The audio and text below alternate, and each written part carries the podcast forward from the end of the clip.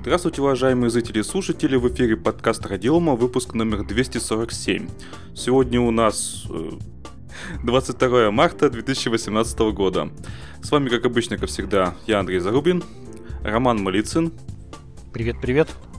Сергей Карташов. Привет-привет. И Катя. Всем привет. Э, раз пришла Катя, Катя в прошлый раз, по-моему, в прошлый, да? Э, обещалась раз или позапрошлый, обещалась рассказать про каршеринг. Катя, ну, я чем закончилась эпопея? Э, по-моему. А, нет, или обещала, да? А, ну, слушайте, затестила наконец-то. Все никак не могла найти машинку около дома. А, ну, в настоящий момент в России действует уже около 40 каршеринговых компаний. В Екатеринбург... себе. Да, да. И в Москве они прям растут-растут. Яндекс, Смотрешка, Делимобиль еще куча каких-то всяких непонятных слов. А в Екатеринбург недавно пришел Делимобиль буквально 1 января. И стало интересно, затестила.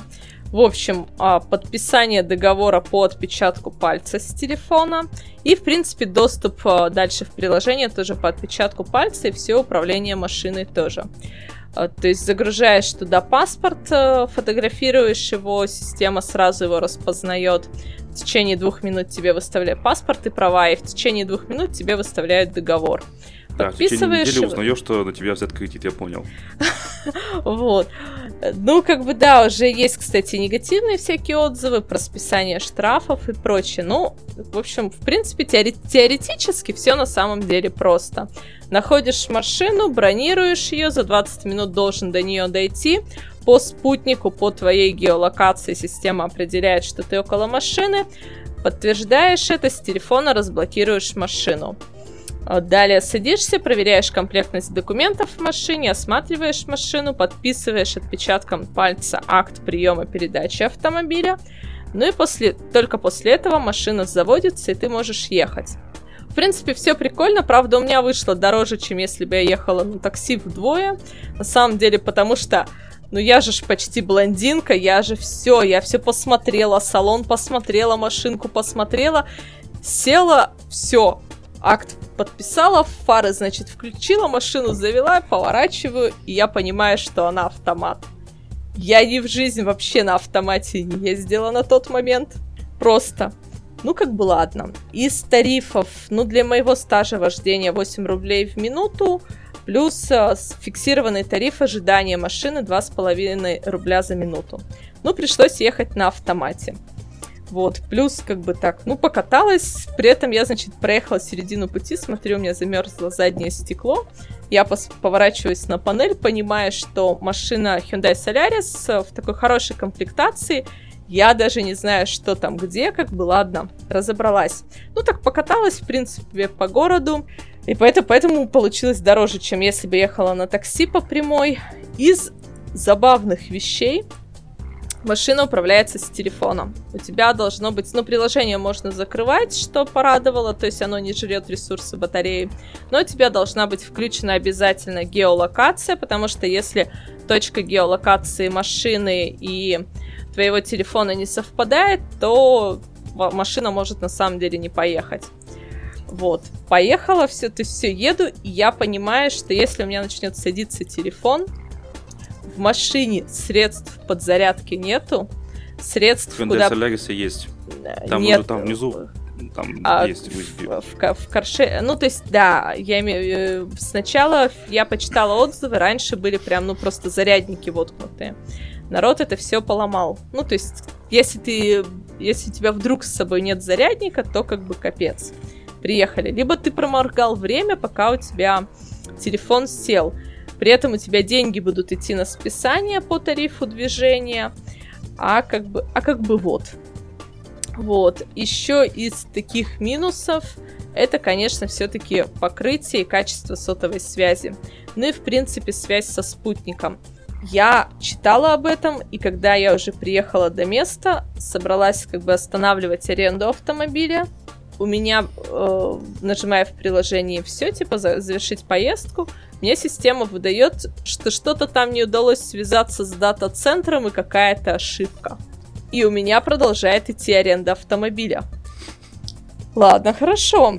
а, перезапустила приложение, аренда идет, то есть, а в среднем все равно у тебя уходит минута, то есть опаньки 8 рублей. Так-то вот.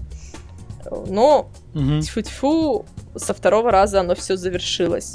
То есть еще из... Они, ну, понятно, почему это так реализовано. То есть, когда машина встает на блокировку, она не сигналкой пищит, а она сигналит. То есть у нее замыкается клаксон. На секундочку, центр города, пол первого ночи, под, ок... под окном сигналит машина. То есть ты ее когда... это, кстати, нарушение ПДД. Нельзя так делать. Она сама, понимаешь? То есть ты ее, когда открываешь, она сигналит. У нее, ну, идет замыкание в клаксоне, получается, ну, чтобы сигнал был, да? То есть ты ее открываешь, она пищит, как резаная, туду. Ты ее закрываешь, она телефон опять... по этому сигналу, да, что-то ловит? А, ну, нет, это просто как если бы ты пользовался. Ну, вот когда ты сигналку блокируешь, она же тебе как бы дает обратную связь, пик-пик. Ну, да, да. А тут она, тут обратная связь, она в клаксоне. И ну, я понятно. первый раз тоже так стою, и я не понимаю, она че пищит, как бы. Потом я уже, то есть, оценила, что это вот у нее такая обратная связь просто, но как бы пищит-то она со всей дури. То есть Чё ж она не аэрбэками-то у тебя показывала? А вот нет. Могла бы она... подушку безопасности выкинуть там на всякий ну, случай. на всякий случай, да. Ну, при этом э, из тоже так из такой фишки, которую они добавили разработчики. А, в частности, я не могла сразу найти машину, потому что ну, мне показывает геолокацию один адрес дома, оказывается, что она на противоположной стороне, соответственно, и вообще стоит между домами в темноте, ее не видно, время ночь. Вот. И с телефона ты можешь поморгать фарами. Но вот когда она моргает фарами, она тоже пищит. Вот. Ну, так, в целом, приколюха забавная. Ну, время деньги, да, то есть если путь действительно короткий, сесть, проехать по прямой, бросить тачку, в принципе, оправдано на самом деле. Но надо, надо держать все-таки телефон заряженным и быть готовым ко всем этим сбоям. Как оказалось, по всем каршеринговым приложениям, которые действуют в России, вот такая вот фигня. Shit happens просто постоянно, по всем. И даже где-то пользователи посчитали, что если за каждый вот такой вот отказ э, системы ты тратишь хотя бы минуту, ну там в месяц до десятка тысяч набегает при использовании автопарка машин, то есть там в среднем вот как они от, отзываются, подают статистику, что наши машины используются. Раз так и десяточка натекла просто за счет того, что у тебя приложение не сразу завершилось. Вот такая вот фигня. Лишняя минуточка. Слушай, а в чем удобство? Вот ты для себя какой-то плюсы нашла, ты рассказала Машину о проблемах. покупать это не да. надо. Ну, подожди, это если подожди. тебе... А в чем? Подожди, не покупать даже такси. Можешь, можешь не покупать, ты берешь такси, и дешевле получается. Вот есть ли какое-то удобство?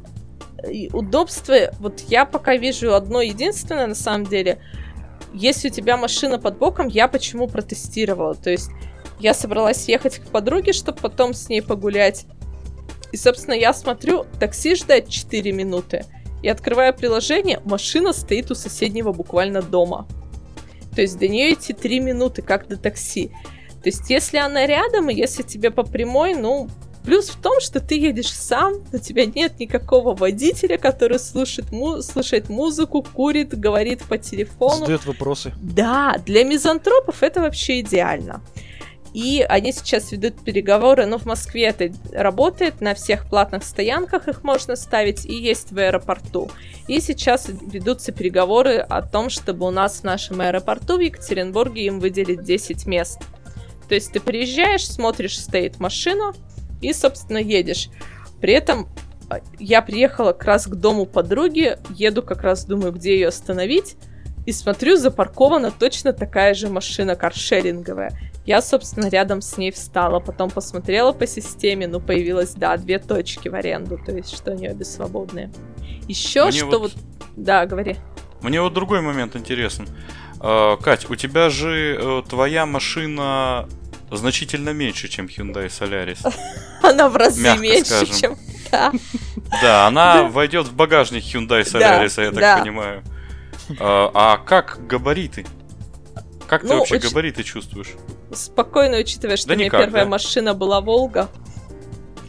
Меня ГБ, да, то есть а, ну слушай, так если у тебя первая машина Волга, то ты вообще... Тебе вообще ничего не страшно. Я год отво... отъездила на Волге, поэтому у меня не было вопросов по габаритам, у меня первые несколько минут были вопросы исключительно вот, ну, просто по, по коробке передач, по тому, что, ну, когда ты водишь механику, ты на тормоз-то жмешь немножко с другой силой. Все-таки. Да. Да. Вот, да, и это ощутимо первое время. Ну и да, то есть у меня всегда машины были вообще по минимуму, просто вот по минимуму. И поэтому я не привыкла. Да, примерно такая у меня машинка, вот только зелененькая. А, я еще не, ну, просто не привыкла ко всем органам управления, ко всей панели, просто вот чисто, но это на самом деле вопрос буквально нескольких минут. А в Москве, чем прикольно, есть и BMW, и Mercedes, и есть смарты, они гораздо все равно выгоднее в плане передвижения. Вот, то есть это как бы тоже вот так выгодно. И я вот прям мониторила, когда была загрузка такси, ну там что вот либо погода, либо праздничный день, машины там а, Э, коэффициент повышен, у тебя рассчитан тариф, вот ну, у меня 8 рублей за минуту, он фиксирован, он не зависит ни от погоды, ни от чего. То есть тогда, когда такси задирают цены, в принципе, берешь машину и едешь. Ну, так, не знаю, как бы. Для тех, кто не любит такси, либо пользуется какими-то люксовыми такси, как вариант, то есть можно взять, доехать, кинуть и пойти пойти наслаждаться жизнью. Ну, в общем, для, мизо... для мизантропов, я понял. Да, да, то есть вот это, это да. Ну, ничего так интересно, но, конечно, тема вот с приложухами, да. И насколько мне известно, сейчас э, народ разрабатывает... Ну, вот есть компания, которая разрабатывает как раз-таки управление машиной именно по радиоканалу, ну, то есть через Bluetooth чтобы не был задействован спутник и чтобы, то есть, не было вот это вот использование и оператора сотовой связи, то есть ты просто приближаешься к машине на допустимое расстояние и по Bluetooth ее через приложение открываешь. Ну, как вот я своим чайником управляю, примерно так. Сейчас разрабатывают такую тему. Вот. Ты чайник открываешь по Bluetooth? У меня же, да, у меня же умный чайник. А ты что, ста... руками что ли его открываешь? Сергей, ты в каком веке живешь? Да, я чайник ставлю, то есть управляется он меня с Bluetooth. В Европе популярен ренкар-шеринг на основе RFD-карт. Ты приходишь а, в, с, в офис компании, получаешь RFD-карту и через RFD-карту управляешь машиной. Ну, то есть любой ближайший, которая доступна, ты ее через карту открываешь и заводишь. Вот. В целом как-то так. Ну, приколюха имеет место быть не без багов, причем, что самое интересное, понятное дело, я подписалась на телеграм-канал Каршервод, и буквально вот за полчаса до эфира они пишут, что у Дели Мобиль а, завис, а, сейчас гляну, у Дели Мобиля лег сервер. Данные в приложении передаются некорректно. Как бы, как-то Тебе вот. повезло. Да, да, мне, мне реально повезло. Но когда система первый раз выдала ошибку, я, я немножко даже запаниковала. То есть, если у тебя даже отключается телефон, пока ты не закрыл аренду машины, деньги-то капают. Вот, как-то так. Ну, то есть много под, таких подвохов и, и хитрых моментов. Да, да. Ну, не знаю. Не, ну, по-моему, это будет да. удобно, допустим, если едешь там в аэропорт или ЖД вокзал. Вот как-то так, да. Поездка в одну сторону. Да, и когда тебе еще... Или, например, ты едешь в компанию, у тебя еще и багаж, да? То есть когда у вас впритык набивается, это тоже имеет место быть. Опять же, тоже из подводных камней. А, из интересного, в Москве, поскольку машинки уже поюзанные, они поюзанные. В Екат пришли новые абсолютно машины, поэтому, когда ты ее осматриваешь, в принципе, все хорошо. А когда ты осматриваешь машинку, которая поюзанная, ты обязан зафиксировать все вот эти вот вещи. Их надо сфотографировать. Ну вот доработали, говорят, что часть компаний доработали приложение, и можно через приложение приложить как-то приемки фотографии. И они будут действительны. У некоторых же компаний, в том числе у Делимобиля, они вот вроде как дорабатывают как раз, чтобы через приложение. Надо сфотографировать и отправить это все оператору, потом созвониться, проверить, новые это царапины или они уже зафиксированы. Все бы ничего, но ты уже в аренде. То есть пока ты фотографируешь, отправляешь, дозваниваешься в колл-центр, обсуждаешь царапину, а сколько она примерно длиной и так далее, у тебя идет аренда автомобиля. То есть это вот тоже так. Вот, Да. да.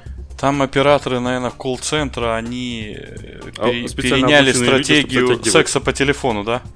Говорят медленно, непонятно, Ну, вот лишь так- бы дольше были на линии. Ну, вот как- как-то так. То есть народ, вот очень было прям негативных отзывов, и есть приложение, где сразу можно отправлять, то есть тут же. Но это получается у тебя там а не 5 минут, но минуты 3 тоже уйдет. Вот, как-то так. Ладно, давайте следующую тему, Да, чтобы не затягивать. А, кто хочет рассказать? Ну давай, ну 5G-то моя. Ой, я там не Ну, написала да. 5G, да. Я как бы намекал. Давайте, давайте я тогда Windows уступлю, а после Windows я 5G возьму. Нет, Windows это я расскажу, потому что Да. это же самое интересное. Ну ладно, давай это кратко по- про 5G, ничего особенного. Просто Ростелеком, Nokia и фонд Сколково запустили первую опытную зону сети 5G. Ну, разумеется, на территории Сколково. А, сейчас у меня, подза- у меня подзагрузится. А, Сети 5G — это следующая эволюционная ступень предыдущих технологий, которая призвана стать одной из опорных в цифровой экономике, заявил президент Ростелекома. Уточняется, что Ростелеком пере- проведет тестирование возможности использования, на самом деле, радиочастот Всё в, а, в этой частоте, в диапазоне, да, 3800 МГц, как раз-таки на территории Сколково. А практическое применение сети уже, в принципе, было продемонстрировано на экране ультравысокой четкости, куда передавался высококачественный контент с помощью 5G модема. Опытная зона, как отмечается в сообщении, позволит показать перспективы использования 5G. Ну, в принципе, хотя это и чисто опытный образец, и понятно, что он в Сколково, на базе модема, то есть э, наши все устройства смартфона еще не ориентированы на эту сеть, но на самом деле это радует. Future is now, future is coming. Так что я думаю, что еще чуть-чуть, и мы дойдем либо до смартфонов, ну, либо, да, до коммерческой эксплуатации 5G уже для физлиц, для использования того же интернета элементарно. Но, принципе, радует, честно скажу. Учитывая, что, если мне не изменяет память, Ростелеком единственный, кто на текущий момент имеет право использования частот в этом разрешении, да, то, ну, молодцы, что хоть оправдали получение права на эти частоты достаточно, в Так принципе, остальные, быстро. наверное, пока еще не заморачиваются. Нет, там отказали, ничего. отказали. Отказали, да? А, Да, это было еще в конце того года. Подавал не только Ростелек, сейчас не вспомню кто, но, в общем, только Ростелеку дали право на использование эти этих частот. Никогда не было, и вот опять. Да. Вот. Не говорится, к сожалению, чем а, кто, кто, кто разработал этот модем, кто его автор, да, Ну, потому что он 5G. Huawei, поди, какой-нибудь. А Nokia, я так полагаю, кстати, что Nokia раз Ростелек и Nokia, ну, судя по всему, Nokia, но не говорится все-таки про модем. Ну, посмотрим. Ну, на самом деле, все-таки вот именно для сетей, которые еще недавно были в стандарте 2G, еще не все операторы сотовой связи, не все свои вышки перевели на стандарт LTE, и буквально в том году запустился VoLTE, да, LTE для голосовой связи, ну и уже 5G. Честно скажу, меня, как человека, который работает в этой сфере, очень радует. Кать, э, в настоящий момент только Не вопрос, Huawei можно? Huawei официально да? анонсировал 5G. Ну вот, значит, Чип Huawei. имеется в виду Вот у меня готовый. вопрос, Мгм. Катя. А, Вот да, смотри, Катя, вот да. эту новость рассказываешь, очень интересно, что а, на другом информационном ресурсе, на CNews, эта новость звучит совсем по-другому. А звучит она следующим образом. Ростелеком и Мегафон впервые в России запустили 5G. Слушай, А, кинь сообщается, ссылку. что Ростелеком запустил в, запустил в, Скол- в Сколково первую в России тестовую зону сети 5G, которая была организована при участии Мегафона и Nokia. Вот так вот. Вот. То есть Ну, вот получается, слушай. что и тут еще и, Вот и, и ушлый поворот. мегафон еще, значит. В лес. а, Вот да, это он, поворот, смотри, да, вижу тоже на. CNews.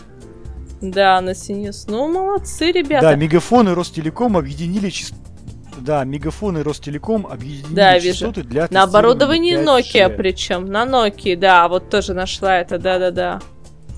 Ну, пишут, что будет низкое энергопотребление и низкое время задержки передачи сигнала. Ну, понятно, что 5G будет идеальным для интернета вещей беспилотного транспорта. В том числе, да, ну, посмотрим. Вот опять же, все равно это пилоты... А, ну да, объединили частоты, потому что разрешений, понятное дело, что не хватает. Вот, ну молодцы, по- посмотрим, не знаю. Поинтересно, чем это все дальше закончится. Да, сетей 5G. Вот, ну посмотрим, потому что все равно для интернета вещей окей, для беспилотного транспорта да. Но ведь и смартфоны же будут тоже развиваться и совершенствоваться, просто хватит ли покрытия. И это же опять-таки вопрос затрат на модернизацию, на построение этих сетей. Вот. Да, слушай, с мегафоном вижу. Ну, молодцы, ребята, молодцы. Вот. У меня, в принципе, Ну всё. ладно, Понятно. давайте Так, давайте дальше. про Windows. Про Да, Windows. давайте. О, Давайте, это наконец-то, господи, тема. мы поговорим про операционную систему, которую я знаю. Наконец-то, давайте. Да, значит, э, Windows, после, э, видимо, ну как, считается, что это последняя версия 10, и будут теперь только вот мажорные обновления. Э, Предыдущее мажорное обновление устанавливалось в среднем 82 минуты, то есть даже статистика Microsoft, видимо, ведется, ну, что логично, с их-то сбором информации, телеметрии этой. А, И причем эти 82 минуты компьютером было пользоваться нельзя. То есть файл скачивался, ну вот эти файлы э, обновлений. Компьютер уходил, э, ну в перезагрузку, судя по... Ну как можно, можно сказать, что перезагрузку. После этого начиналась установка, там перезагрузка или даже несколько перезагрузок. И, и после этого только можно было пользоваться компьютером. Все это занимало, как я уже сказал, 83 минуты. Теперь Microsoft применяет, видимо, ну, прорывные для них технологии, и обновление будет ставиться всего лишь 30 минут, в течение которых, конечно же, нельзя будет, точнее, ставиться будет дольше, но только 30 минут нельзя будет пользоваться компьютером. Добились они это очень просто. А, пользовательские данные, которые переносу и копирования, то есть у них во время обновлений переносятся пользовательские данные. И все это будет происходить только теперь вот в фоновом режиме. И в Вообще, для облако. Вин- Ну, ну, это само собой, это же для сохранности. Ну, это шу- шутим мы сейчас. Серьезно Я, я не понимаю, почему Вот. нельзя пользоваться компьютером во время обновлений? Вообще не понимаю. Так он недоступен, у тебя висит синий экран, да. Подождите, ваше обновление загружается. Подождите, ваше обновление устанавливается. Сначала выдается все равно, подождите, ваше обновление загружается, потом подождите, ваше обновление устанавливается, потом он перезагружается, потом говорится, не выключайте компьютер, ваше обновление что-то там тоже доустанавливается. То есть три вот таких этапа. Да-да-да. То есть для Windows пользователей это нормально, для Linux пользователей это дикая дикость. Слушай, я слушаю, я, я в ужасе, это дичь такая, То есть как которую я... происходит в Linux? я вообще просто Набирает даже- sudo up- upget э, dist upgrade, ну, допустим, допустим, Debian подобных дистрибутивах, и занимаешься своими делами. После этого хочешь перезагружаешься, не хочешь откладываешь на неопределенный момент, а, и продолжаешь все равно пользоваться. Никаких задержек, вот таких, уж, что нельзя пользоваться абсолютно компьютером, Ну, Нет. ладно, ладно, это а, Debian, ладно, это apt-get. А вспомним Gentoo. Ты можешь во время обновлений параллельно а, одни программы ставить. Потом тебе что-то в- в- в- при- пришло в голову, ты запускаешь другой процесс пакетного менеджера, и одновременно с установкой тех обновлений ты начинаешь параллельно удалять какие-то другие пакеты, делать, что хочешь, вообще никаких ограничений. Там вообще просто вот э, Windows, видимо, очень долго до этого идти. Ну, да. Вот меня больше всего удивило, почему-то вот перенос пользовательских данных. То есть э, после мажорных обновлений еще, кстати, э, может кто обращал внимание, создается папка windows.old. И туда от- от- вот этими вот сейчас старые файлы, видимо, копируются.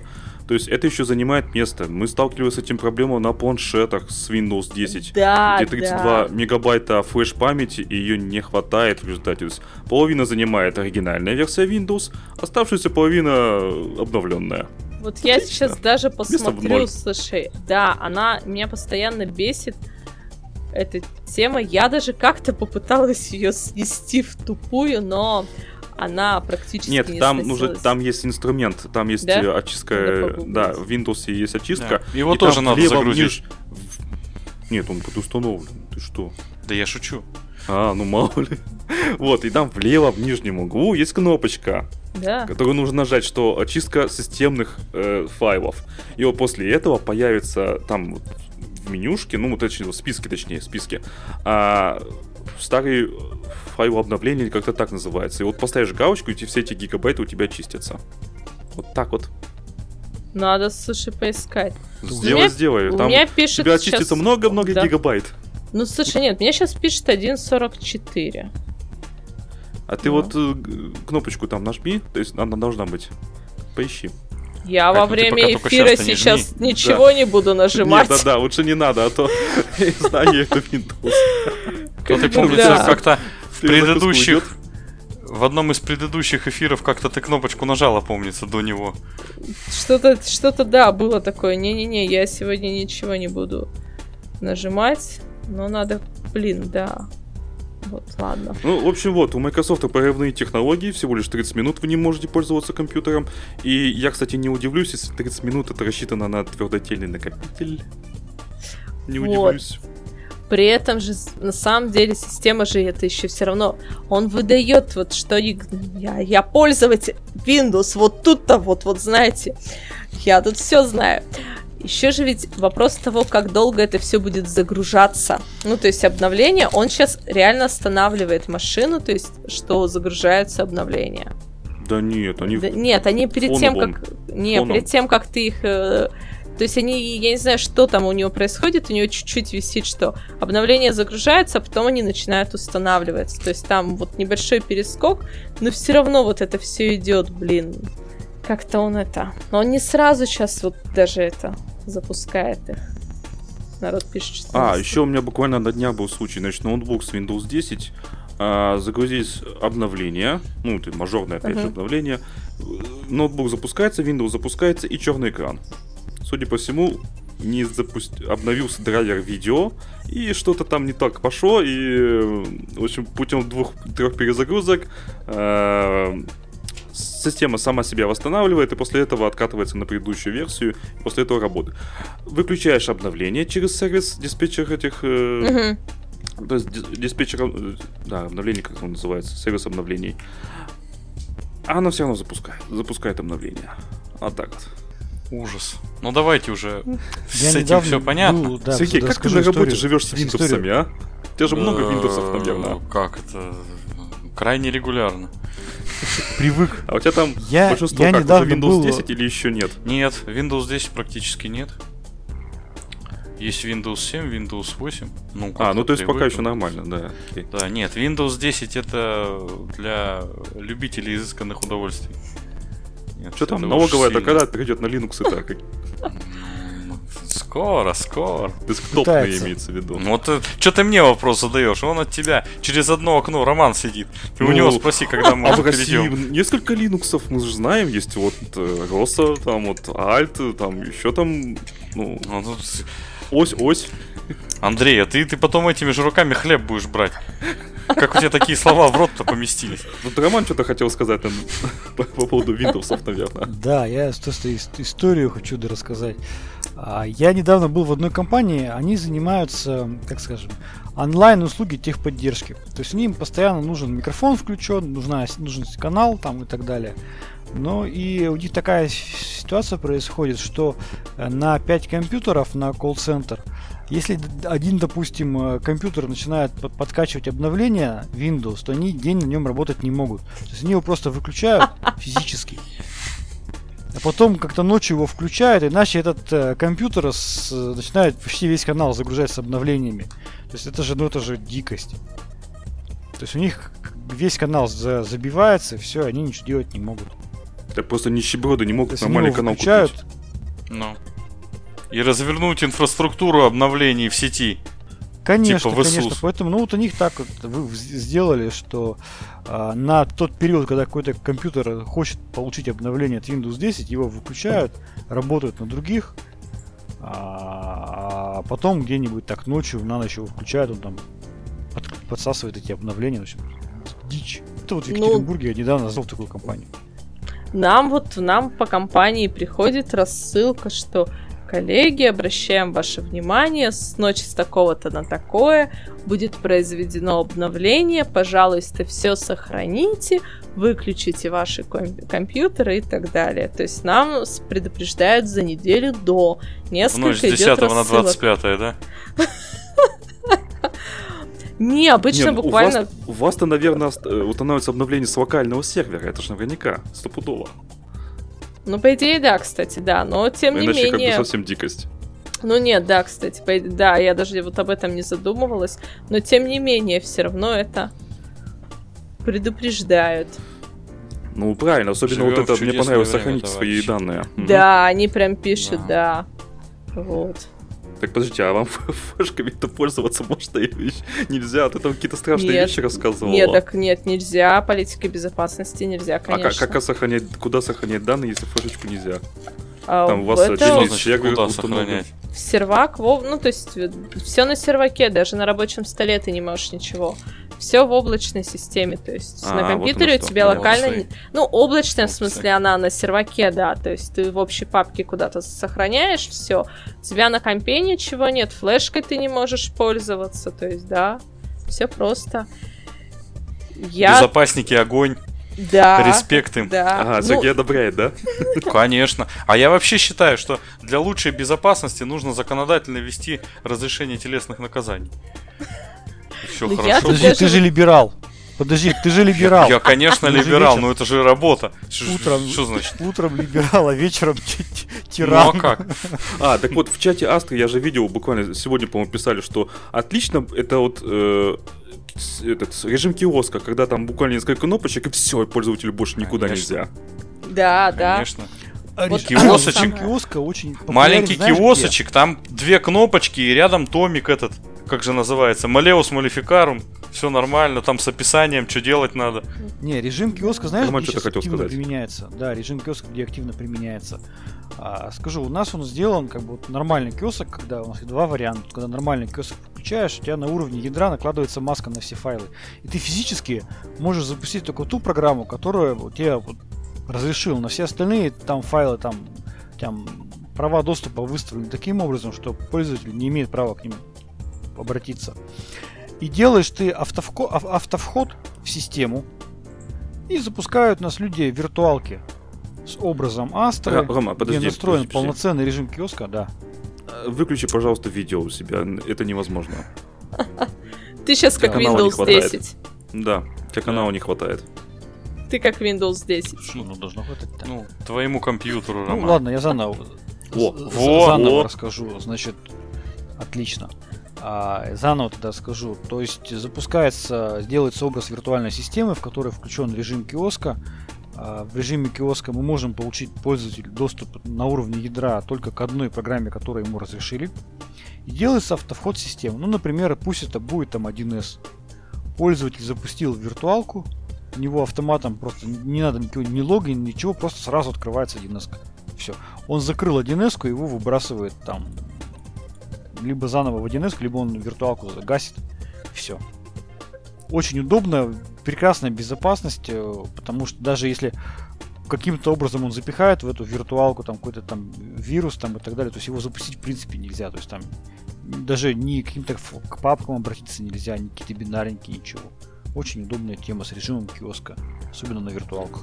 А, слушай, а вот есть сейчас эти трояны для 1С, то есть это скрипт 1С-овский, который что-то там делает нехорошее. Это Блокирует систему, да. Слушай, ну он же должен каким-то образом запуститься, правильно? Должен. Как Я, правда, не знаю, как я запустится? не 1С-ник, поэтому Как мне тяжело запустится? сказать.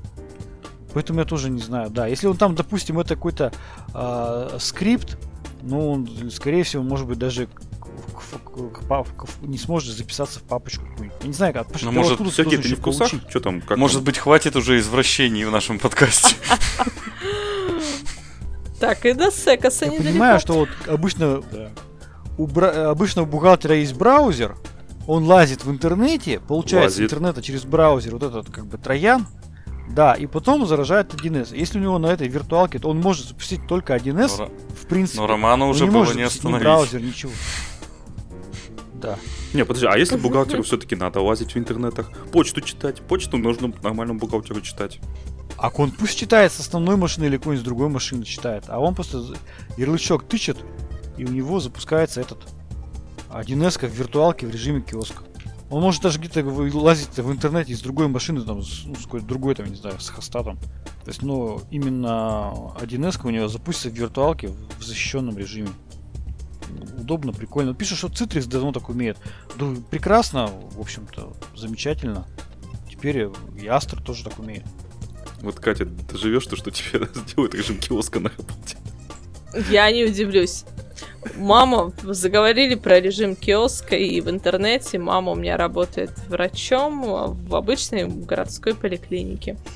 Звонит, говорит, слушай, я, говорит, так и не поняла, как записывать пациентку в суперсовременный перинатальный центр. Вот в областной. Она говорит, мне два раза показывали, я типа ничего не запомнила. Приедь ко мне, помоги. Я, значит, еду, пытаясь представить вообще, как записывать. Ну, она мне такая, у нас там система, у нас там система через компьютер. Я, ладно, пока еду, значит, перебираю в голове все возможные варианты, как ну, то есть, что там, как. Думаю, ладно, по ходу разберусь, приезжаю, говорю, давай, показывай. Она мне показывает свои записи, показывает экран а, компьютера, и оказывается, что на самом деле они записывают пациентов, да, в суперсовременный перинатальный центр в 21 веке, просто заполняя вордовский файлик на компьютере и через Outlook его отправляя. Все. Я после этого все помогла и все еще раз рассказала, приехала домой, полезла изучать. Оказывается, реально записаться, вот, казалось бы, да, в больницу нет никакой ни системы, ничего. То есть все по старинке, да, заполнили файлик в Word, отправили. То есть это вот как-то, не знаю. Очень странно. так- У нас в поликлинике, где я работал сколько-то там лет назад, э, это было как-то автоматизировано вообще-то. Ну вот я как-то тоже думала, что тут будет автоматизировано, при этом она туда регулярно ездит на учебу, каждый раз приезжает, рассказывает, как у них там все круто, как круто, но тем не менее никакой единой системы вот записи вообще нету. Ну, для медицинских учреждений есть такая штука медицинская информационная система. Их довольно много да, в их России. много, да, я знаю, я знаю, но тем не менее. Вот даже у Росбиттеха есть. Кстати. Медицинская система. Да, у них есть, у них на сайте есть. Посмотри, я сам удивился. Есть лабораторные, сейчас, сейчас пока да, уже убрали, пока. А, убрали? да, а почему? Стыдно, да, стало? Ну, в общем, есть достаточно много всяких в России, поэтому можно выбрать любую. Да. В чатике Ну, спрашивают, что я сматерился. Грязно выругался. Ты Я грязно упомянул книгу Малеус Малификарум. Это настольная книга специалиста по информационной безопасности. В переводе означает «молот ведьм». Слушай, давайте дальше двигаться, что-то мы да, застряли. да. Да мы соскучились просто поговорить. Да, а я Да. просила сегодня, давайте поскорее, я спать хочу. Да-да-да, как обычно Поехали. Итак, у нас есть ип- очередное импортозамещение. А, на этот раз мы, зап- э, мы, ну да, мы пусть будет, А, мы за- импортозаместили LinkedIn. Вот, Катя, наверное, это будет более э, интересно. Слушай, вот HR же LinkedIn в России как пользовались им? Пользовались. Ну, о, давай так. На самом деле, кто пользовался LinkedIn в России? Им именно HR и пользовались. То есть пробить реально человека, ну, это только либо какого-то очень такого топа, ну, профили были не заполнены, либо людей в LinkedIn вообще не было, да.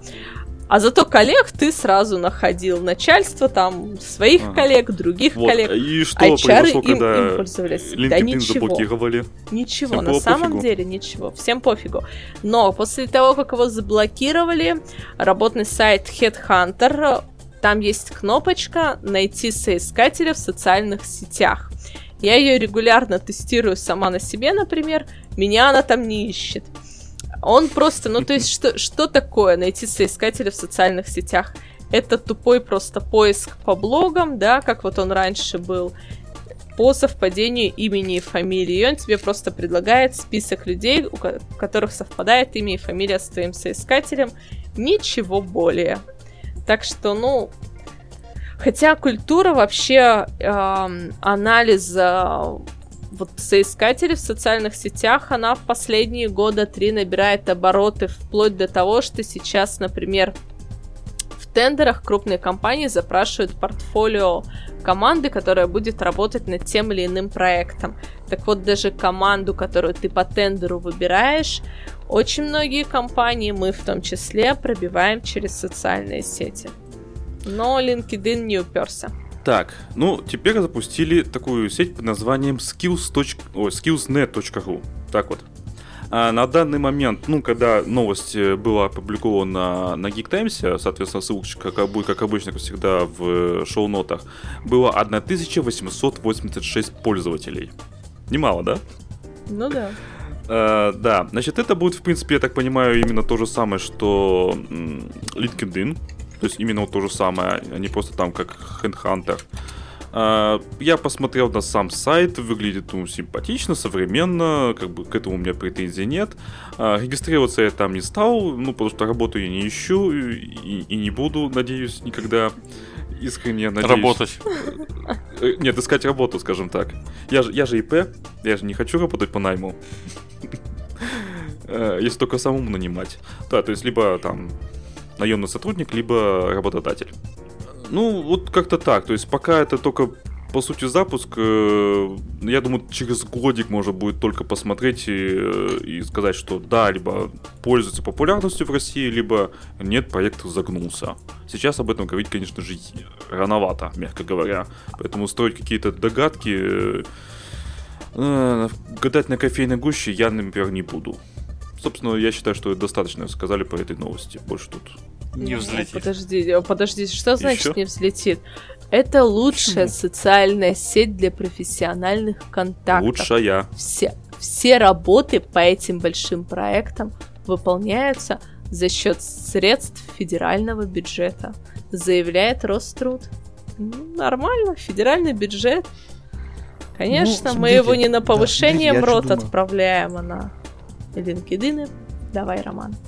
Что я, что я по этому поводу думаю? А, на самом деле такой ресурс в России как бы нужен, да, какая-то социальная трудовая сеть.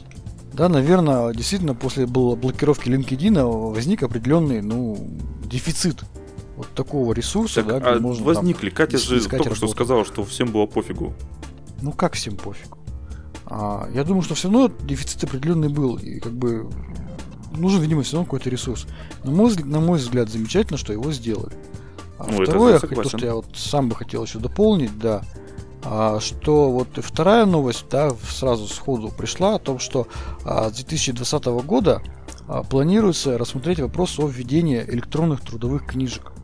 То есть на 2017 году проведен пилотный проект, на 2018 год запланировано внесение в законодательство, разработка ПО и подготовка инфраструктуры. На мой взгляд, это тут, ну, тоже классная вещь, и, э, на, на мой взгляд, может быть, даже она важнее, чем э, создание вот такого сайта соцсетей.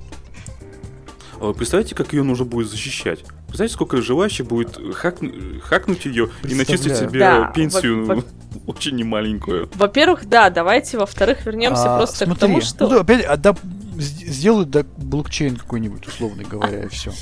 О, ну блокчейн-то да, сейчас просто так нельзя. К нему agile и deep learning надо. Ну вы чё? А я... И Почему заинтересовался этой новостью? У нас был конкретный случай. Я, будучи юристом, а, защищал одну девушку а, в суде. У нее возникла следующая ситуация. Работодатель, работодатель, а, желая ей как бы отомстить, там был конфликт, они просто взяли и уничтожили вот реально ее трудовую книжку со всем там многолетним, там, больше 10 лет трудовым стажем. Просто уничтожили. Она пошла в суд, там у нее была аудиозапись какая-то подтверждающая, но в итоге выяснилось, что э, хитрый, хитрый работодатель, подписывая с ней трудовой договор, указал там какую-то ООшку, пустышку, которая, как в общем-то казалось, никакого отношения не имеет к основному работодателю. Но не суть. Факт тот, что у человека была уничтожена трудовая книжка вот вредным работодателем. И как это все восстанавливать? То есть и таких ситуаций, когда человек либо потерял трудовую книжку, да, либо она была каким-то образом утеряна, уничтожена. А, ну, их много. А, сейчас для того, чтобы подтвердить там, пенсионный стаж, там, да, люди вынуждены бегать там, об- об- обходить там все какие-то предприятия, там, да, какие-то Да. восстанавливать свои какие-то там данные, там что-то еще. Это реально, это, это, это дичайшая ситуация. А особенно если люди пенсионеры. Наверное, Даже- если это действительно будет где-то храниться в электронном виде, на- наверное, это будет хорошо. Не, ну очевидно, что Но мы это к этому даже сейчас когда-нибудь придем. только для пенсии. Ну, давайте так. Во-первых, да, надо собирать все эти подтверждения, кстати, не только для пенсии, но и, например, если у тебя есть система категорий, опять же, вот мама у меня врач написали, мы с ней отчет на высшую категорию, мы приложили заверенную скан-копию трудовой книжки, приходим, нам говорят, только его не сворачивайте. Или ты приносил больничный лист на работу, и тебе говорили, а что ж ты его свернул, сворачивать нельзя. Отвечаю, все фигня. До сих пор эта система электронной обработки листов, ну вот их сканирования, работает не везде. Просто для примера, то есть сколько лет? Постоянно сейчас говорится, что перейдем на электронные больничные листки.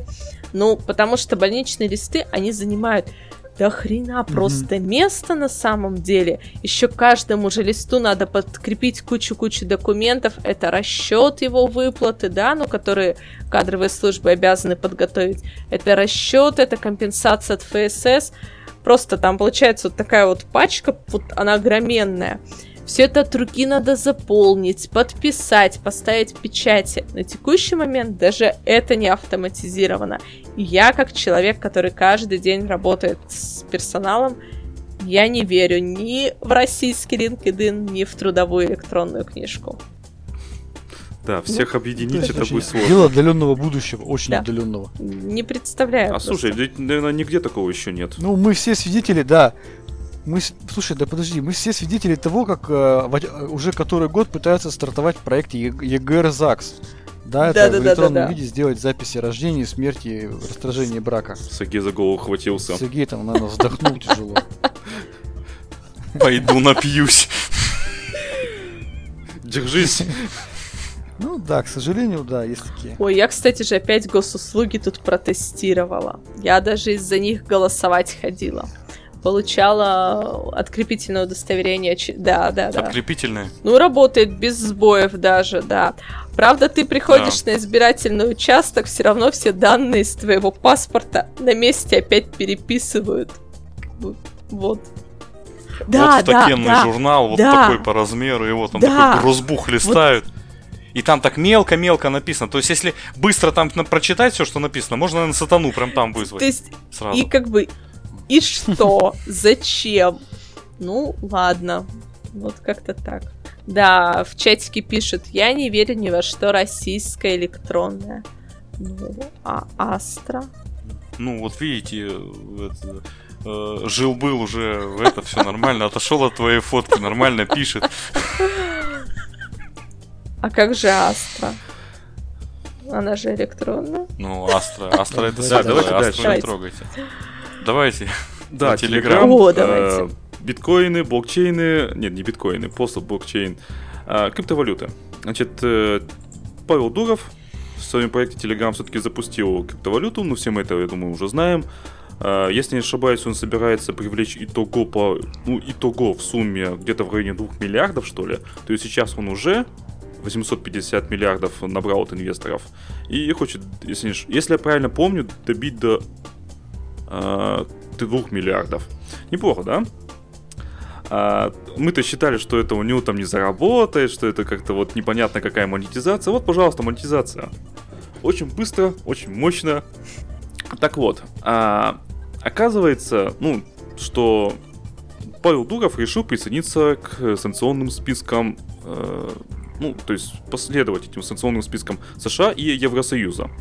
А, и, соответственно, не разрешить покупать вот эти Telegram Open Network, тон, тон, а, тем э, людям, э, которые находятся под санкциями. Э, И международным санкциям. Это Крым, то есть все крымчане пролетают, все кубинцы, все иранцы, Северная Корея и Сирия. Ну и плюс отдельные граждане в Российской Федерации, которые находятся под санкциями США и Евросоюза. То есть всем этим людям Как он без всего этого и по поднимет, а я понятия не имею. Особенно без кубинцев. Ну вот иранцы еще как-то, ну кубинцы это, блин. ну, можно сворачивать. процедуру, я считаю, вообще. Э, Да, я хочу еще напомнить, что Telegram заблокирован в Китае. И на Кубе, да? Да, Кубе это важнее, конечно, это по-любому. Ну, в общем, что тут можно сказать? Я не знаю, зачем он это сделал. То есть ради чего? И как он... Мне более того, мне интересно, как он собирается вот это отслеживать? Мы же про криптовалюту говорим, она типа анонимная какая-то должна быть. Телеграм сам по себе вроде как в кавычках анонимный. Ну, по номеру телефона мы же понимаем, анонимно очень. Я, я не очень понимаю этого. То есть по номеру телефона будет отслеживать, в какой стране человек живет, а, а по имени и фамилии, если отдельный человек э, под санкциями, как он это будет? То есть... э, Больше вопросов, чем ответов. Но мы про тему Telegram еще сегодня в нашем Ну а как, подожди, вернемся. телефон, ну, номер телефона же есть, он же российский. ну Да. хорошо, нет, там же не все россияне под санкциями. Я, Отдельные только. Списки есть. ну, смотри, смотри, я так полагаю, что он не дает возможность россиянам вкладывать деньги в какие-то непонятные... То есть ты считаешь, что он нас пузыри. защищает, да? От своей финансовой пирамиды. Ну, давай, давай, давай вот так вот, да, позитивно мыслить, наверное, он нас защищает от непонятных финансовых пузырей. О, так это, слушай, знаю. это и объясняет нашу э, крайнюю новость сегодня про Telegram. Так это, наверное, им не дали привилегированные-то токены. Вот они и обиделись. Кстати, да. Ну ладно, Так. давайте от Телеграма мы к нему еще вернемся, перейдем к середине нашей. Э, Перейдем, собственно, ну вот у нас уже, я не знаю, как у вас, у меня дело к ночи движется. Самое время про Секас поговорить. Вот, э, я же написал в чате, будем сегодня про Секас. Вот. Действительно, а, про Секас. Так и написано. Да, действительно про Секас. Э, Вообще говоря, Секас это Security as a Service. Это новая набирающая популярность тенденция, при котором э, услуги по информационной безопасности переносятся в облако. Вот, э, в частности, фирма Kenelis э, опубликовала некую статистику о том, что э, вообще говоря, рынок э, выручка в сегменте, собственно, вот этого секоса э, составляет приблизительно 4 миллиарда рублей. Господи, что я несу? Как это звучит? Выручка в сегменте секоса 4 миллиарда. Ой. Ну и это, собственно, на э, 21% больше по сравнению с результатом предыдущего года. Вот. э, Более того, собственно, рынок э, IT-безопасности в целом, в части облачных э, вещей, э, растет намного быстрее, чем в части там, аппаратных либо программных средств по инф- информационной безопасности. И вообще говоря, это самая крутая, трендовая в настоящий момент э, модель. Э, Сухая статистика как бы закончена. Здесь далее имеет смысл э, рассказать о том, что это вообще за модель. Э, Security Service это такая модель, модель, модель, модель. Много рассказал модель, тавтология. Э, Такая, такая сфера услуг, э, которая предполагает выведение неких э, процессов, связанных с информационной безопасностью, в облако. Ну, что сразу вам может прийти в голову? Первое, это выведение в облако неких антиспам решений.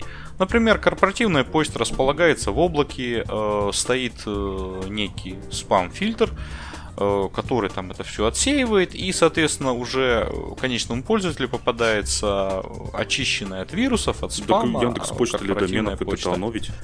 Вот, вот, правильно говоришь, Андрей. Э, В большинстве своем эта услуга уже представлена. Там Яндекс почта для э, доменов, Google почта. И все этим, ну, пользователи замечательно э, не парятся по поводу спама, там что-то фильтруется, ну, конечно, не без огрехов, Google иногда закручивает гайки, Яндекс спам, антиспам там вообще как-то очень странно Сергей, я- работает, я но тем не менее небольшой. такая услуга Ты есть. когда-нибудь Ага, видел, э, как это бывает, когда эм, компания сама, небольшая компания сама городит почтовый свой собственный сервер? Я Да. видел. это бессмысленный и беспощадный Там процесс. столько спама. Вы не представляете, там большая часть это спам идет. Я... Для меня, как пользователю Гугла, Яндекса, это просто дикость какая-то совершеннейшая. Ее тонны выгребают. Лю- У людей, я, я вам серьезно говорю, по 16 тысяч непрочитанных э, сообщений э, в папке входящие. Спам. Ужас. Они даже не удаляют В его, чатике у нас в чатике тема Секаса зашла. Предлагают услугу Секас на мебели как услуга. Соответственно, ну, в общем, нормально. Название прям огонь они придумали. Вот. А, ну, собственно, продолжая, э, с антиспамом разобрались, с антивирусом разобрались. А, возможно, еще э, такого рода услуги, как э, борьба с DDoS-атаками, и плюс э, облачная система виртуализации, и там уже э, далее защита виртуальных хостов, при котором, собственно, средства защиты информационной, ну, средства для защиты информации э, интегрированы в сам гипервизор, и для конечного пользователя как бы вот все это выглядит достаточно Э, прозрачно. Э, услуга новая, услуга новая, различные компании у нас э, ее предлагают, компании озвучивать не буду, дабы не рекламировать, денег они нам не занесли. Вот, если хотите занести, мы всегда рады. За этим будущее, за этим будущее мы будем смотреть дальше. Э, из минусов э, такого рода услуги можно назвать некоторая неопределенность. Э, ну, она прежде всего в головах. Вот Роман потом не даст соврать по поводу облачной защиты информации. Некая неопределенность, связанная с тем, что вроде как информационная безопасность с одной стороны, а с другой стороны что-то у вас там в облаке, а ну как случится утечка и так далее. Вот. Но, тем не менее, как бы мы от этого от всего не отбрыкивались, всякие САСы, ПАСы и так далее, и прочие облака уже тесно вошли в нашу жизнь. А, поэтому тесно войдет и... Это небезопасно, что это все хакают, ломают, ну, тырят данные. Второй год, погоди. Второй год как бы существует на рынке активный тренд на построение Security Operation Center, да, СОК так называемый. А проводятся большие конференции по СОКам, мероприятия, а, уже появились требования в стек э, к Security Operation центрам, да, то есть это тот центр, который... Какая идея очень простая. А, сейчас для того, чтобы оперативно реагировать на все современные угрозы по кибербезопасности, необходимы профессионалы высокого класса. Реально высокого. А на рынке их не так много.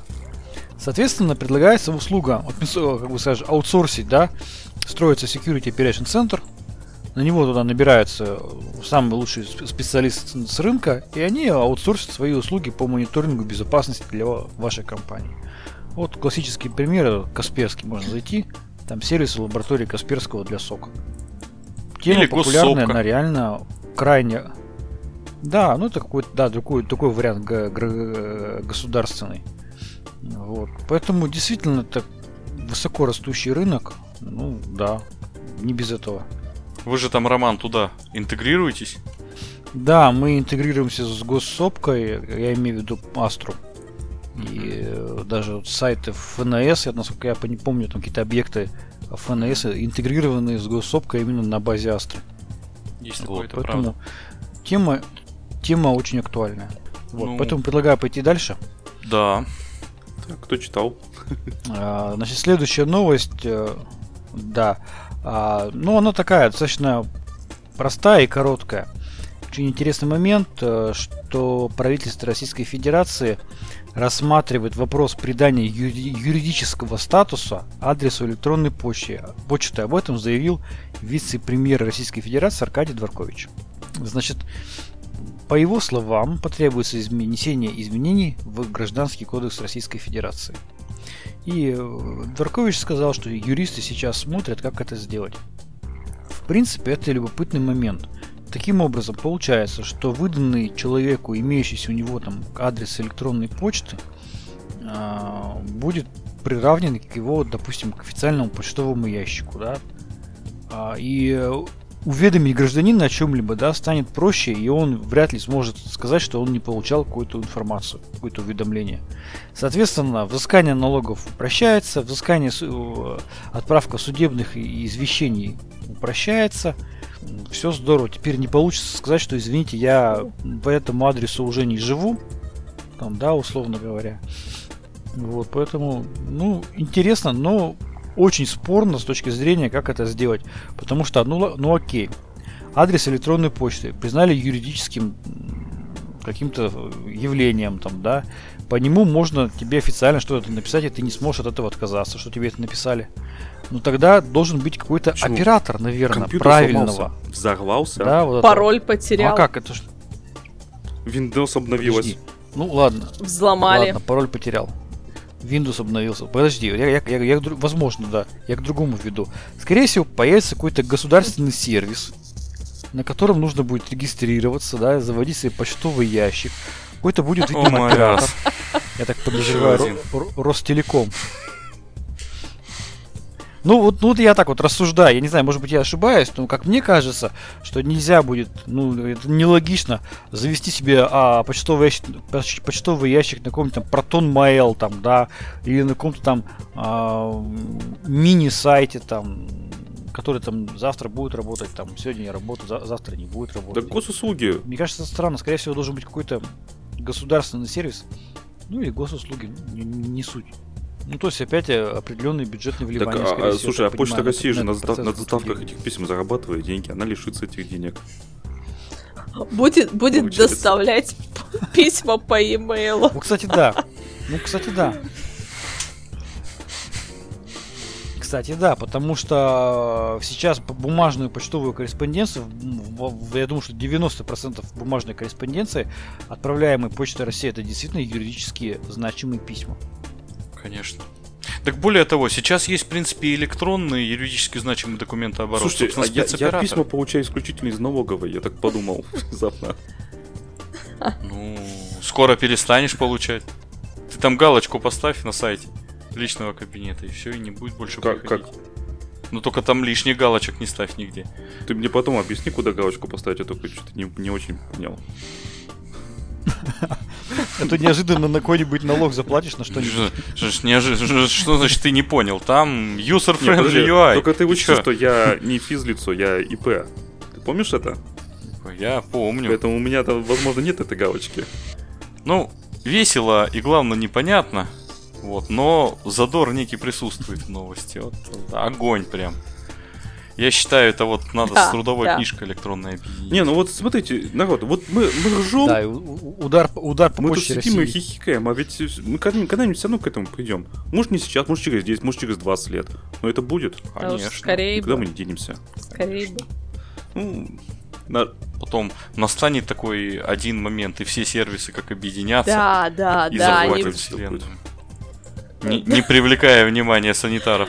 Да они вырастут в один большой разум, который будет все про всех знать, кто чем болеет и прочее, и да, кто где живет, да. Да, а если этот разум будет все про всех Конечно. знать, совершенно логично, что он убивать всех начнет. начнет. Да. Ну, все про всех знает сейчас у нас кто? Facebook.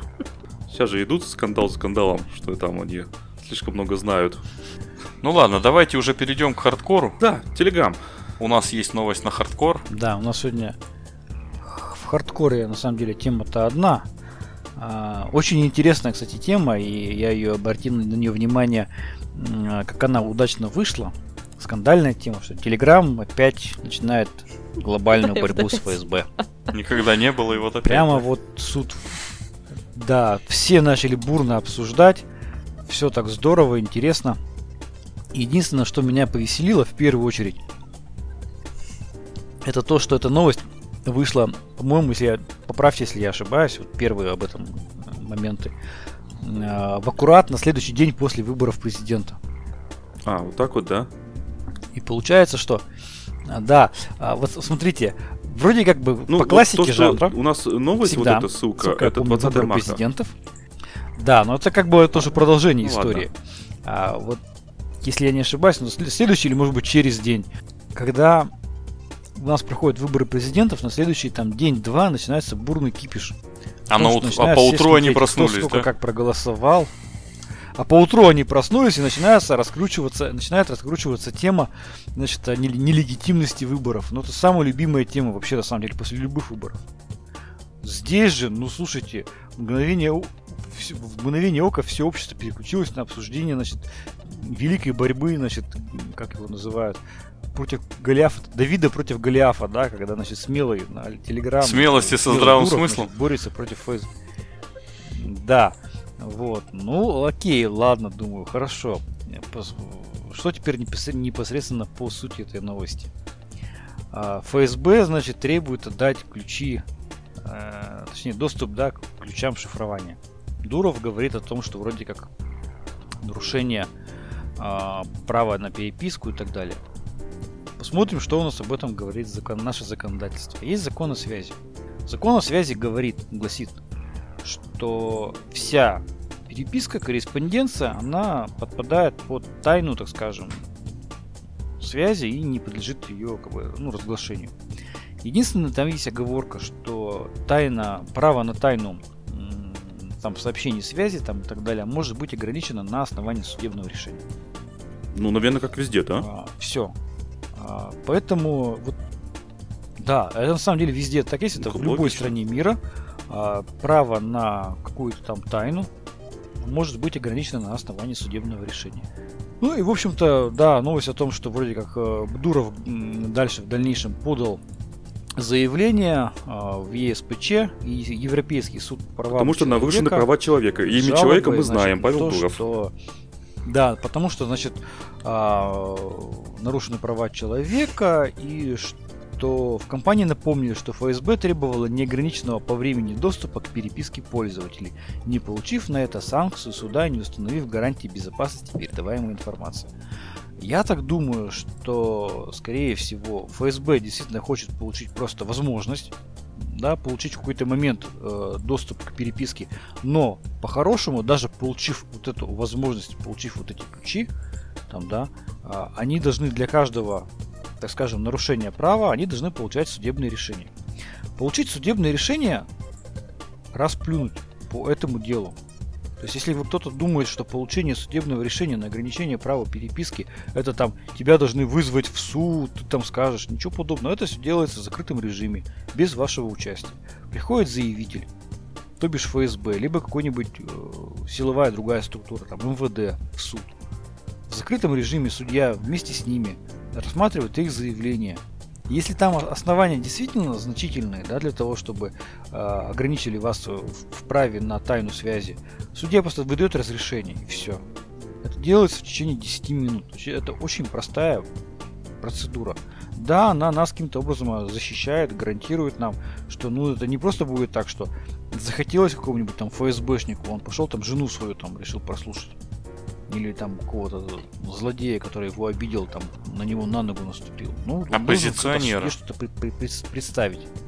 Да. Но, еще раз говорю, что это решается ну, технический момент. Проблем в этом нет.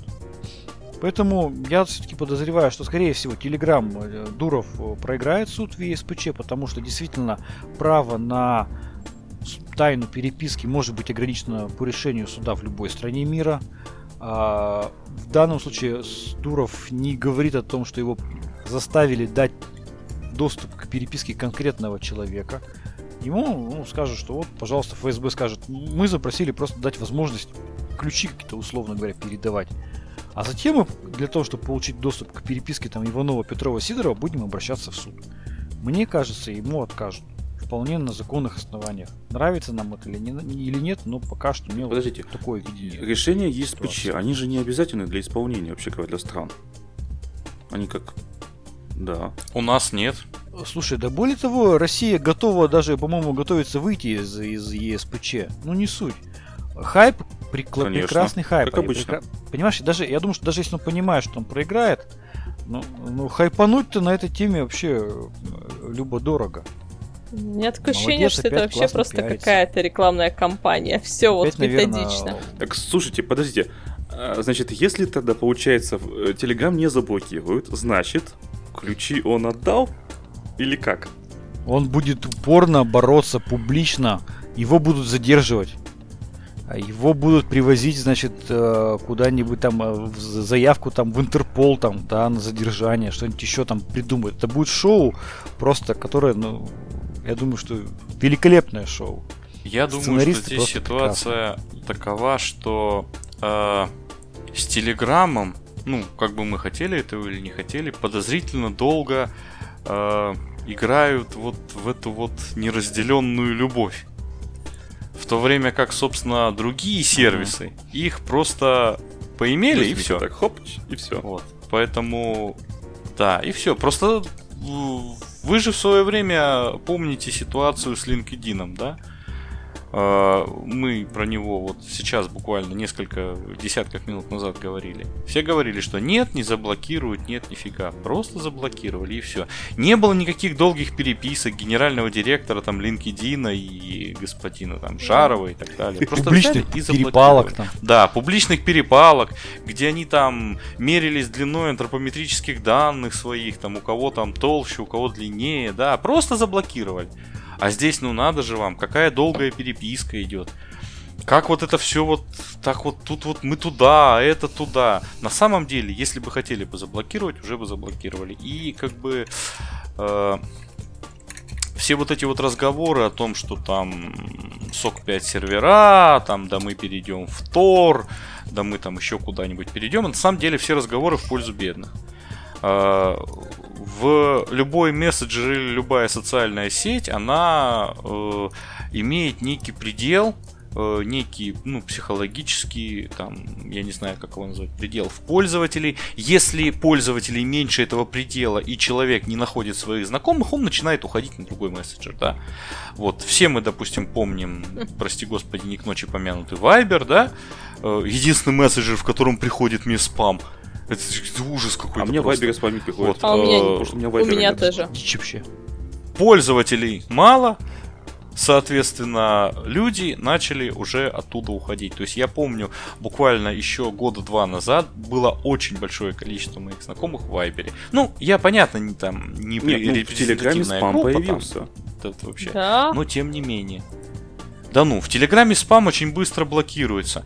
А, в Телеграме нет, э, э, Андрей, такого, что вот ты поставил Viber, э, например, вот только, и тебе чик, приходит а, нет, реклама какой-то фирмы сразу же. Ну, как, как выглядит спам в Естественно, вот там... чат радиома, да?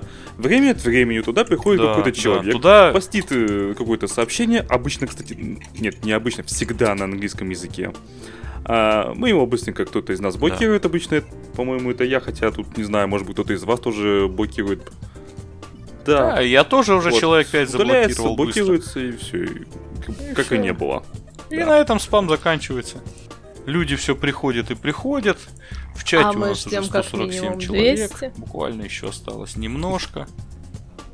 Да. А пока мы ждем как минимум Поэтому... 200, те 147 могут отправлять нам донаты. Да. Хотя да. бы даже по 10 рублей у нас будет уже достаточная Согласна. сумма, чтобы заплатить за домен. Если побольше, я и на камеру наскребу. И будет тогда ракурс побольше, да. ничего не надо будет отодвигать. Вот еще по поводу. Да. Камеру с этим, телеграмма, да, с э, Fish Eye, да, чтобы да. больше охватывало, так сказать. Так что не стесняйтесь, на нашем сайте есть кнопка поддержать проект. Да, в общем, мы, наверное, думаем... Ну, Роман, по телеграмму все? Я хочу дополнить, да. Не-не-не, еще хочу дополнить. Да. А, там же, опять же, все начинают бурно обсуждать, а как же они передадут ключи, там же секретные чатики, там end-to-end шифрование. Ну, пожалуйста, значит, для end-to-end шифрования, значит, не передадут, не передадут, скажут, это технически невозможно. Для всего остального, для облачного передадут не проблема. Дело в том, что нет задачи бороться с end-to-end шифрованием, потому что э, по большому счету вот такие групповые переписки в мессенджерах, да, это место для там обработки большого количества там слушателей. Там либо телеграм-канал, либо большая группа участников, где они могут соорганизоваться очень быстро, оперативно. Вот тут действительно, видимо, есть желание у наших спецслужб посмотреть, либо кто ведет этот телеграм-канал, либо вот кто ведет эту группу. А так, э, end-to-end шифрование, ну, один с другим, ну, никак это не ограничить. В жизни никак не запретить двум, человек, двум гражданам, да, каким-то образом между собой коммуницировать. Все равно это будет всегда. Поэтому... Причем и, в, и, причем и в офлайне тоже. Да я про что я говорю, да, но это, это в принципе невозможно сделать так, чтобы два человека, которые за, за, замыслили что-то недоброе, чтобы они друг с другом не переговорили с, э, с этим как бы ну, бесполезно. А вот а, взять под контроль э, групповые чаты, взять э, телеграм-каналы, вполне. Это как бы задача достойна джентльменов э, в плащах. Поэтому я думаю, что ФСБ совершенно спокойно относится вот к end-to-end шифрованию, к переписке. в Телеграм, по-моему, нельзя, да, добавить секретный чат третьего Ну, не знаю. человека. Я, Нет. честно говоря, Ну, пожалуйста. Нет, нет, Они- более того, они- секретный они чат только с существовать. мобильного на мобильное устройство. слушай, я, я никогда не пользовался да. секретным То чатом. там привязка просто. именно идет. Да, да, да, да, да.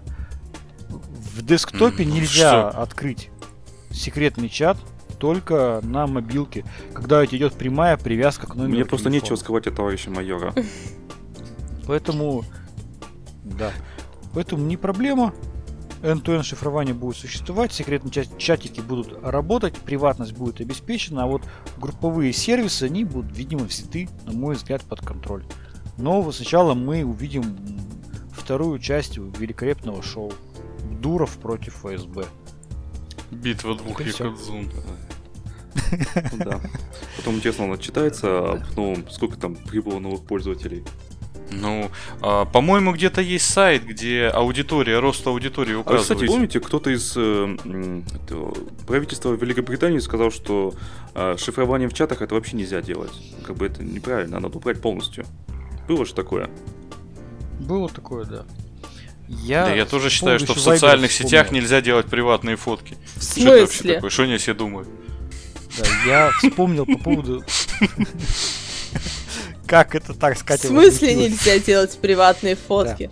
Я вспомнил про Вайбер. У меня Нет, ну никому же нечего Катя, чего если скрывать. ты фотки выкладываешь в социальную сеть, они уже не приватные. Ну вот именно. Так что. Но от этого не теряют интерес. Э, Нет, не становятся менее интересными. Кого там поймали, там каких админов там Фейсбука, по-моему, за просмотром приватных фотографий? А, да, было. Было. Вот. По ожогам рук. Я там нам скинула, можно даже озвучить, полагаю, про как раз таки про домен. Напоминаю, что мы ждем ваши до- э, донаты, чтобы оплатить продление доменного имени. А ФАС России, между прочим, возбудилась в отношении администраторов национальных доменов верхнего уровня РУ и РФ за повышение цен. То есть за то, что за, необоснов... за необоснованное завышение администратором национальных доменов цены на услуги по доступу к реестру. Вот так. Ну да, вообще было дело. Да. То есть в середине этого лета где-то, то есть этим летом, а, цены действительно были повышены от 150 рублей до 200 с чем-то там, я не помню с чем. Я пришлось оплатить, а куда деваться? Да, ну вот, вот сейчас вот только ФАС проснулась и возбудилась на эту тему. В год, Это конечно, в год? не в месяц же. Сергей просто улыбается, потому что он помнит, сколько он платит за свой домен иностранный. Да. Да. Ну, чё, Судьба. Так ты сделай миграцию это, миграцию сайта. Нет, ты будешь терпеть. нет. После того, после того, что я с этим доменом делал, Ты обязан на нем жениться. должен остаться. Ну да. Ай, ладно, давайте на этой веселой Да. ноте Ну, завершать. как говорил Да, был Колобок, давайте «Радиома», закругляться. выпуск номер 247 от 22 марта 2018 года. С вами были, как обычно, как всегда, я, Андрей Зарубин, Роман Малицын, Сергей Карташов. пока-пока. Пока-пока, было здорово. Всем пока. Не забывайте нас слушать, смотреть, пишите нам в Телеграме. Ну и переводите денег. Всем пока. Пока.